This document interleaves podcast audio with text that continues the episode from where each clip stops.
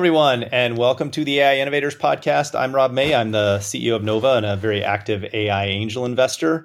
This podcast is set out to interview lots of people who are doing interesting things in the AI space, whether these are investors or entrepreneurs or technical executives, people like that. And my guest today is an entrepreneur and the founder of Akooda. Please welcome Yuval. I'm going to butcher your last name, but I'm going to try it. Gonczarowski. Good job, Rob. Good job. Well done on the first try.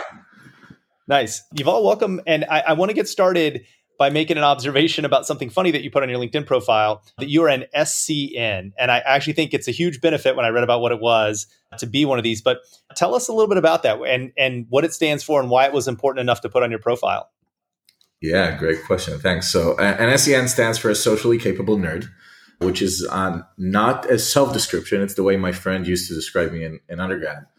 I think it's it's somewhere of like the new age, you know, nerds around the world, right? So so the story goes back to our undergrad days where, you know, it would be okay to go out with your friends, grab a beer, watch a good basketball game, and then nerd out for two hours why big men can't score free throws and analyze the impact of being, you know, short shooting an arch or tall and shooting an arch. And just talking about that and nerding out for the entire game. Kind of like a mixture of uh, having a good time and and seeing the world in its full uh, glory of physics and nature. Shout out to Rick Barry, by the way, for doing the underhand free throw. Yeah, yeah, I'm a huge basketball fan. I went to University of Kentucky. We had a guy for a while named uh, Andre Riddick who used to shoot. His, you know, he shot like 30 percent from the free throw line, so he just started shooting underhanded at one point, which was kind of cool yeah, statistically proven to help, right? Uh, two also big uh, big guys, uh, the Onuaku brothers, Arinze and Chinanu, two uh, very famous basketball players, college and now pro overseas, do the same thing. Great. Before we hop into Akooda, I want to talk about another cool company you were involved with, Climacell, which uh, I was a venture partner at, at Pillar when we we looked at that deal. So I had some exposure to it and sort of followed the company. Really interesting company and probably doing some really interesting data science work. So I'm curious, what did you learn there? And was it at all tied to shaping your thoughts on what you're doing at Akooda? Yeah. So I think, you know, most of the the thinking behind why we want to do Akooda, I guess started very early in my career when I was working for very large organizations. But the bottom line is that very large companies have no idea what's happening in the company. That, that's just a fact, right? I started my career at Intel, then Apple and McKinsey later on, you know, very good organizations. But at some point it's, you know, are we working on this? Are we not? How many people are actually working on this? How do I understand the status of projects on a, on a high level? The fundamental hypothesis behind what we do is that the job of the individual contributor is a solved problem. Everyone has the exact tool they need to get the job done. Uh, and if that tool doesn't exist so far, then someone's going to go pitch it to a VC and it'll exist in, in a month or two.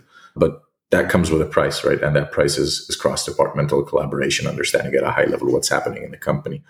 And of course, uh, Climacell is no different, right? Phenomenal company. I joined when we were about the same size as Akooda, and we grew and scaled very fast and, and experienced some of these understanding, you know, who knows what in the organization? How do we do proper resource allocation allotment across the various initiatives? So on that side, the, mm-hmm. the, growing pains that every wonderful and good organization is experiencing that are no different than others. But, you know, more on the hands-on side, I had a very strong, deep understanding of time series modeling, anomaly detections, things and algorithms that we actually used and developed at Climacell to forecast the weather. But in a sense, they're no different than, you know, other tools that we can use them maybe in a different perspective or different angle to help us be better people, better managers, better employees, understand our companies better. And of course, I guess the last thing is startup leadership, right? Uh, I think Climacell today, they're called tomorrow.io is probably the best school one could ask for. Phenomenal leadership and, and to be part of that company is a great honor. Awesome. And so so let's move on to the founding story now of Akooda. So it sounds like you've been thinking this for a while. What was the impetus to really get you over the hump and start doing it? Was there something technical that happened and you said, now I can build this company? Or was it just a career timing thing or, or, or what? And then, you know, where did you, did, did you start writing code before you found investors? Did you raise angel first? Like, to, you walk us through that. Yeah. Okay. Great story. So I think a couple of stories just from early in my career, you know, a very large tech company that I worked for, we had a bug with uh, with the Bluetooth connectivity, and I was literally, and you know, it sounds like something that's really boring, but I literally spent sixty days, Rob, I kid you not, two full months trying to find the right expert in this behemoth of a company to help me fix that problem. And so, you know, you're an engineer and you go and, and your entire day is made out of actually finding the one person who can help you. And 60 days later, I found the right person. And then 48 hours later, the problem was resolved. And so we, we start thinking, where's the challenge? Is the challenge actually in lines of code and doing the impossible, or is the challenge in the way we run a company and connect all the pieces together? Which goes back, I think, to my earlier point about the natural growing pains of big organizations. And another story is, you know, uh, consulting firms, you often are tasked with finding experts on esoteric matters. This one time I was looking for the expert on Southeast Asia law because we helped someone in China open a branch in India or whatever. And I was, you know, everyone was okay with the fact that that was my week long task, Rob, trying to find the internal expert about something. And, you know, you go on all these knowledge databases, uh, internal knowledge, internal spreadsheets, whatever. And maybe you find a deck that's half related, then you see that everyone's written it had already left the company. And you end up actually finding the answer to what you were looking for on LinkedIn, right? Which makes absolutely no sense that you have to step outside the company to find internal company knowledge. Um, right. And so combining these examples with, you know, the growing pains of a wonderful company like Climacell and others is, is when the idea started clicking of, of there's so much that our company's data can tell us. We spend so much of our day playing detectives inside the company and so many hours are lost on that for, for various reasons right? Individual contributors managers executives resource allocation knowledge mapping understanding monitoring observability everything.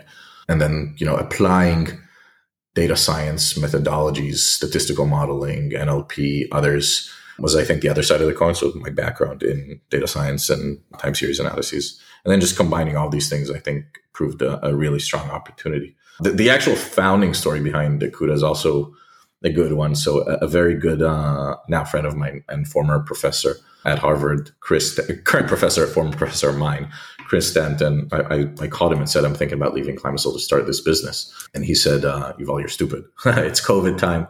Don't start a business, right? This was back in, in mid 2020 when the entire world was shut down. He said, there's this other company I'm advising for, a robotics company called Dexai Robotics that's uh, that may be looking for a CTO. So you should go talk to them. Oh, I I, I know Dexai. I'm actually an angel investor. Oh, amazing. Uh, yeah, no, Dave and Anthony are, are, phenomenal folks. And, and, but I said, I'm not looking for a CTO role. I don't want to leave a CTO role to start a CTO role. I, I want to start my own company, but I'll take the pitch. You know, at that point, you want to talk to as many companies as possible to just share your idea and bounce ideas off of them.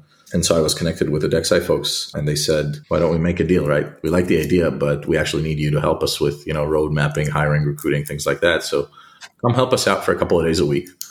And uh, in return, we'll give you some access to our data because at that point, you know, what you need to build a, a data AI company is, is, a sandbox.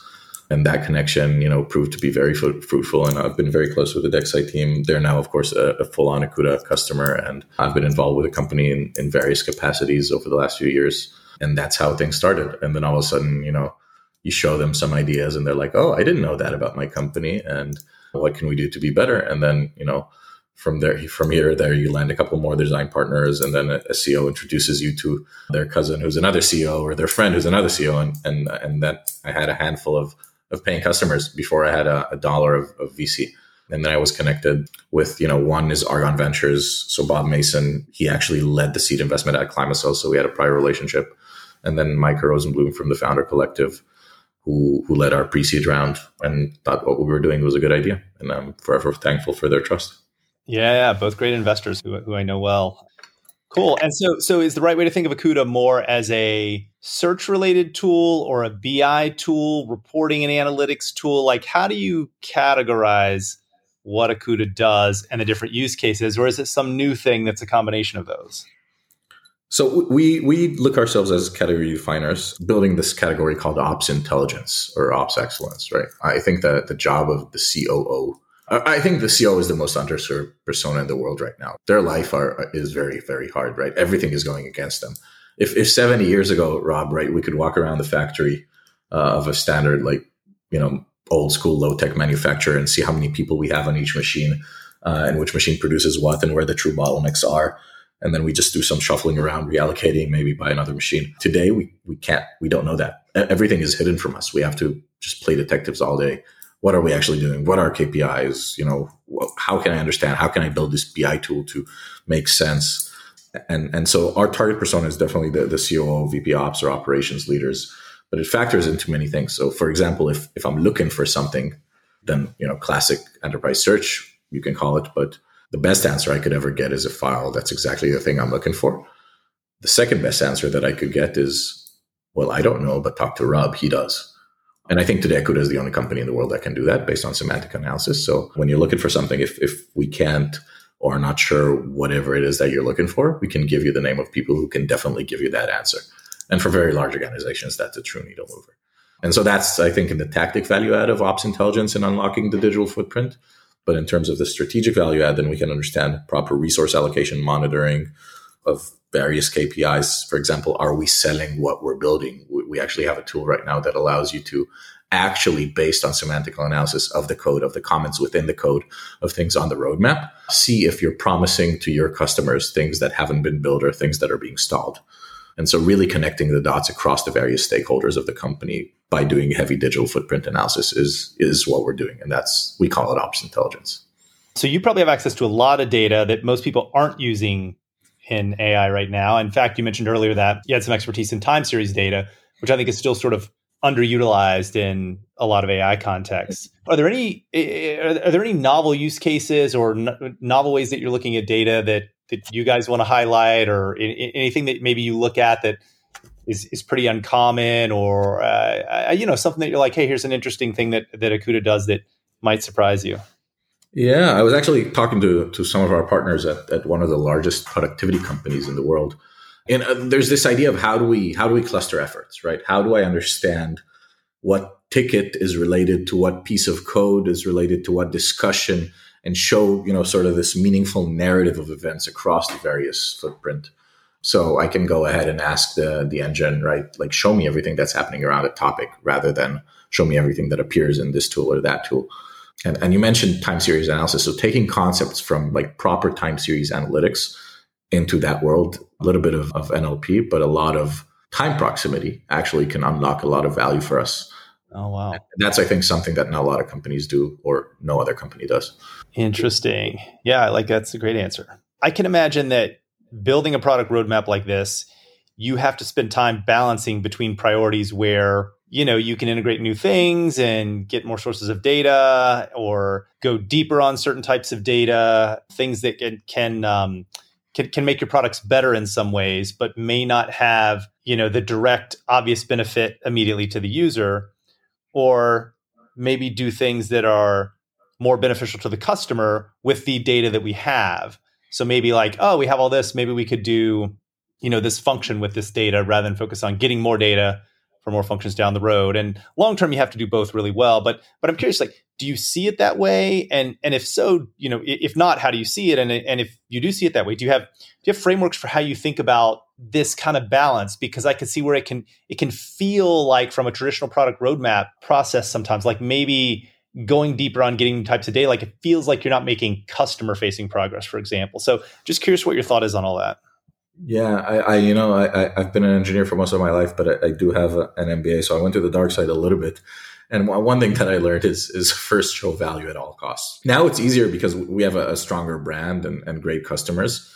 But in the early days, you know, a customer is like, Where, "Where's you know? All right, I'm giving you all all this data. Where's where's my value?" You know, one very large company, Fortune 100, I think, will connect some of these tools, but we we want to see we want to see what you got for us. And then we we we are plague detectives, right, with our own engines and where can we find these anomalies and, and things that the customer cares about. And we did a full analysis on that customer purely based on meetings data that we cannot access just by knowing how many how much time we spend in meetings the whole week. That report made it all the way to the board towards understanding how they structure the company and what sort of blockers they put into place to get work done. And so once you get that, like, you know, foot in the door, first show value at all costs. That's, you know, we do crazy things in AI. We do crazy things to get access to more data. Our customers love us. Of course, you know, everything highly respected, everything around privacy and security, working with some of the most sensitive industries in the world. But first show value to all customers at all costs. Yeah, uh, it's definitely the way you got to go out of the box. You know, I think it's and it's interesting too. So many AI companies have sort of done the reverse, which is you've had a remarkable number of AI companies just sort of build for quite some time. I think you know without engaging customers, and partially because they had to find you know creative ways to get data, and partially because the infrastructure wasn't there a couple years ago that's there now. But uh, mm-hmm. I, think it's, it's the reason you've seen some high profile failures. Yeah. So, tell, what what's next for Akooda? What are you guys focused on? Are you are you hiring? Are you growing? Are you in a phase where you're sort of, you know, doubling down on the customers you have and and really trying to like learn like what sort of phase of company building are you at and what, what are you looking at sort of over the next year yeah absolutely. So we're hiring uh, across many positions. Some of them are on our website some of them are not uh, but feel free to reach out uh, to me or to one of our leaders on linkedin. Always happy to talk to great talented folks all around the world you know practice what we preach. We're, we're a fully global company. I think in, in terms of the product some of the things that we're thinking about, of course, what are the best ways to integrate Akooda with uh, generative AI? We have, you know, our VP of data, Amitai, is, he's a legendary data scientist, and he's really working on some of the bleeding edge things there. And then on the other side, it's, you know, what's push versus pull when it comes to ops intelligence? When, when are you headed over to Akooda, to our platform and asking the right questions versus how do we and when do we just highlight things that may be of interest to you directly wherever your work gets done? be it you know email, Slack, Jira, Confluence, browsing, whatever. Interesting. Now, a lot of entrepreneurs listen to the podcast, and I always like to ask guests if there's a technical challenge that you're working on that you wish someone else would solve to help you at Akooda because it's just not something that fits in your in your mandate, but might make your products or your workflow better. I love this question, but can I go crazy? Yeah, go ahead. so, uh, I'm a, I'm a big hardware tinker, and I had uh, I had two ideas recently. One literally from an hour ago. I was making popcorn with my wife, and I said, you know how like when you make microwave popcorn, you always have to stand by the microwave. Yeah. Right. Imagine a gadget that would just there to listen, like when popping stops, pause pause the microwave. I think, dude, that's an uh, that's a million dollar idea right there. Super simple, noise sensor. Put it next to the microwave. I'm sold. I'll invest. Nice. Yeah. Oh, go ahead. Did you have more? All crazy ideas around hardware and software. At some point, right when I was founding Akooda, I thought, you know, there's this whole concept of, and I'm, I'm a big fan of productivity and productivity tools. You know, I think Jira and ticketing systems are are amazing tools when used properly. Uh, and again, combining software with hardware, I always wanted to bridge the world of like ticketing to the real world. And I envisioned something like a cube or something you put on your desk that's tied to the specific ticket of what you're working on. And then you can just like throw it at the PM and they're holding it right now. So they're assigned to it automatically. And anything like, you know, between reality and the systems are, are things I constantly think about. It's like imagine you could have like the, physical version of the Jira ticket and just punt it and put it on people's desk. And that's how you assign tickets to them. uh, that would be an interesting business to try to raise financing for. It's like we're taking all the digital stuff some of it's important enough it needs to come back to a physical pile somewhere and so we crowd, definitely all crowdfunding ideas especially the yeah. popping one.